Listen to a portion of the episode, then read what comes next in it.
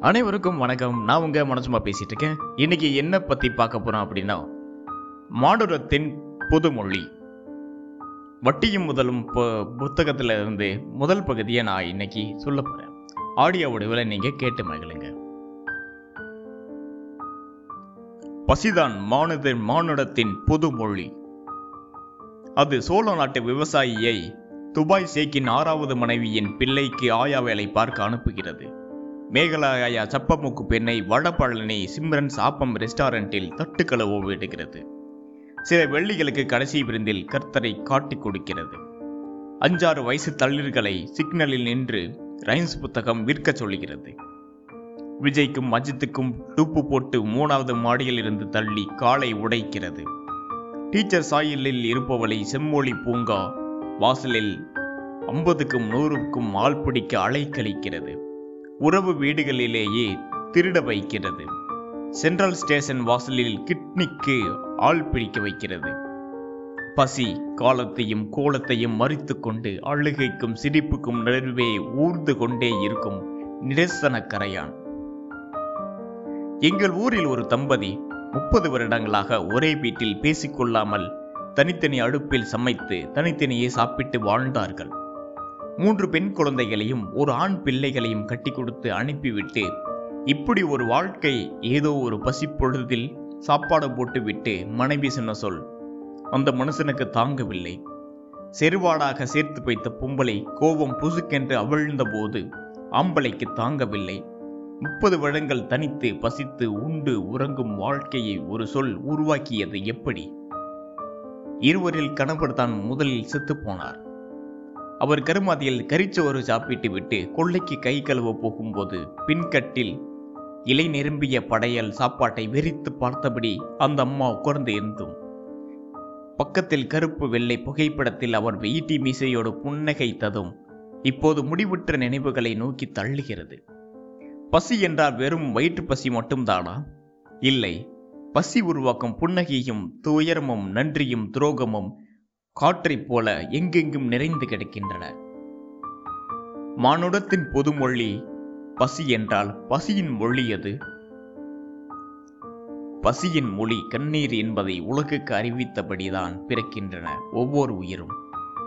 உனது பசியை உனது பசியை நான் உணர்ந்து கொள்கிறேன் என்ற தாய்மையின் தாய்மையின் கருணையில் தான் தொடங்குகிறது ஒவ்வொருவருக்குமான உலகம். ஆனாலும் என் பிறர் பசியை உணரும் ஆனாலும் ஏன் பிறர் பசியை நம் பலரும் உணர மறுக்கிறோம்? சென்னை வந்த போதில் ஒரு முறை ஊருக்கு போய்விட்டு ரயிலில் திரும்பினேன். அதிகாலை நான்கு மணிக்கு நிலையத்தில் இறங்கி பஸ் ஸ்டாண்டுக்கு தண்டவாளம் வழியாக இருட்டில் நடக்கையில் திடீரென ஒரு உருவம் முன்வந்து நின்றது.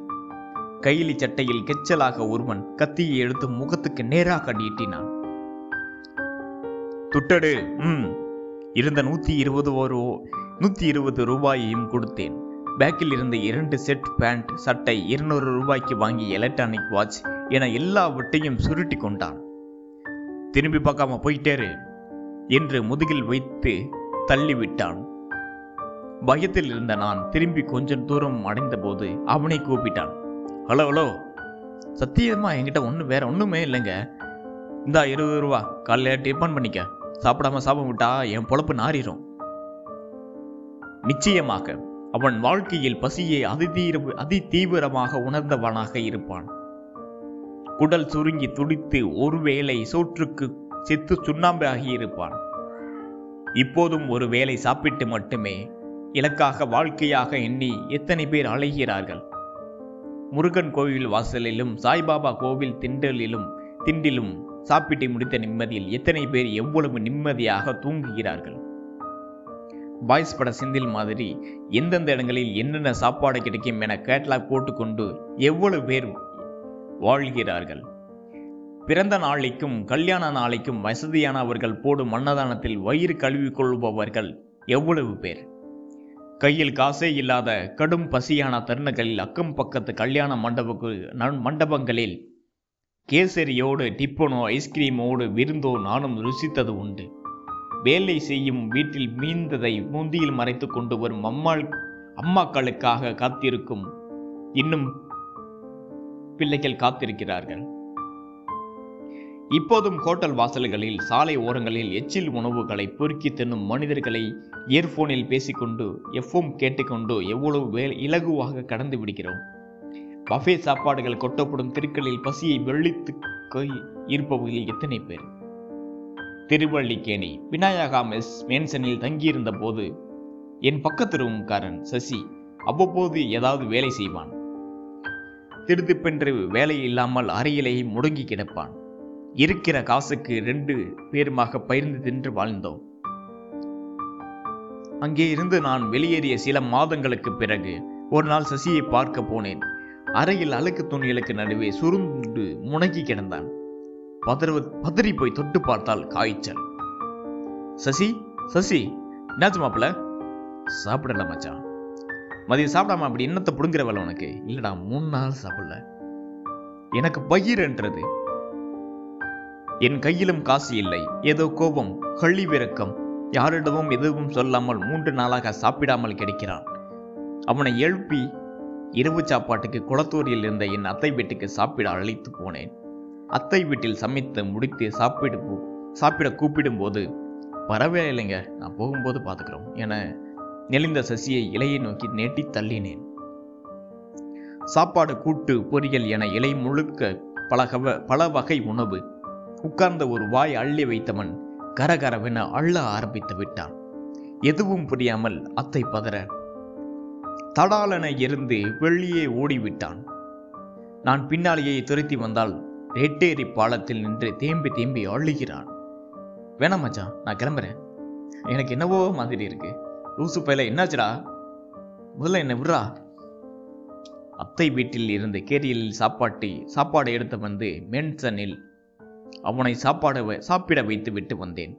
அந்த ஒருவாய் சாப்பாடு அவனுக்கு அம்மாவை அப்பாவை ஊரை காதலியை இழந்ததை இழந்ததை தவறுகளை லட்சியத்தை எதை எதையோ நினைவுபடுத்தியது. பசி ஏற்படுத்தும் அவமானத்தையும் வலிமையையும் விட வலியது வேறு எதுவும் இல்லை. பசியை தீர்ப்பது ஒரே கனிதான். ஆனால் அதற்காக நாம் கடப்பது ஒரு வனம். அதன் பிறகு பெரிய நிறுவனம் ஒன்றில் சேல்ஸ்மேனாக சேர்ந்து எனக்கும் இன்னும் பலருக்கும் சில வருடங்களாக சசிதான் சாப்பாடு போட்டான். இப்போது ஃபேஸ்புக் போட்டோவில் நியூ ஜெர்சியில் ஜெர்கினை ஜெர்கினுடன் கார் ஓட்டியபடி சிரிக்கிறான். போன வருடம் தஞ்சாவூர் போயிருந்தபோது திலகர் ஓட்டலில் திலகர் திடலில் சர்க்கஸ் போட்டிருந்தார்கள். சர்க்கஸுக்கு வந்திருந்த ஒட்டகச்சிவிங் குட்டி ஒன்று சீரியஸ் ஆகிவிட்டது. மாட்டு டாக்டரான நண்பனுடன் நண்பனுடன் போயிருந்தேன். அந்த ஒட்டகச்சிவிங்கி மூக்கில் திரவமாக வள்ளிய சாபத்திற்காகவே படைக்கப்படும் செகண்ட் ஹீரோயின் மாதிரி இருந்தது.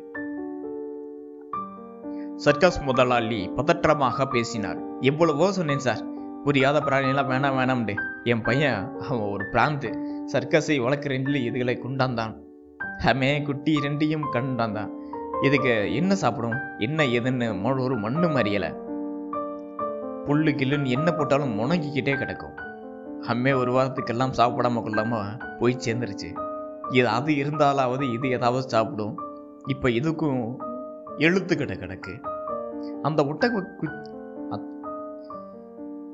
அந்த ஒட்டக சிவிங்கி குட்டி பாவமா பாவமாக பார்த்தது.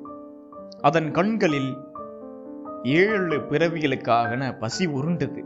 எந்த வனத்திலோ பிறந்து இறைப்பை சுமந்து தஞ்சாவூர் திலகர் திடலில் பசித்து கிடக்கும் பரிதாபத்தை அதற்கு அருள் அருளியது யார்?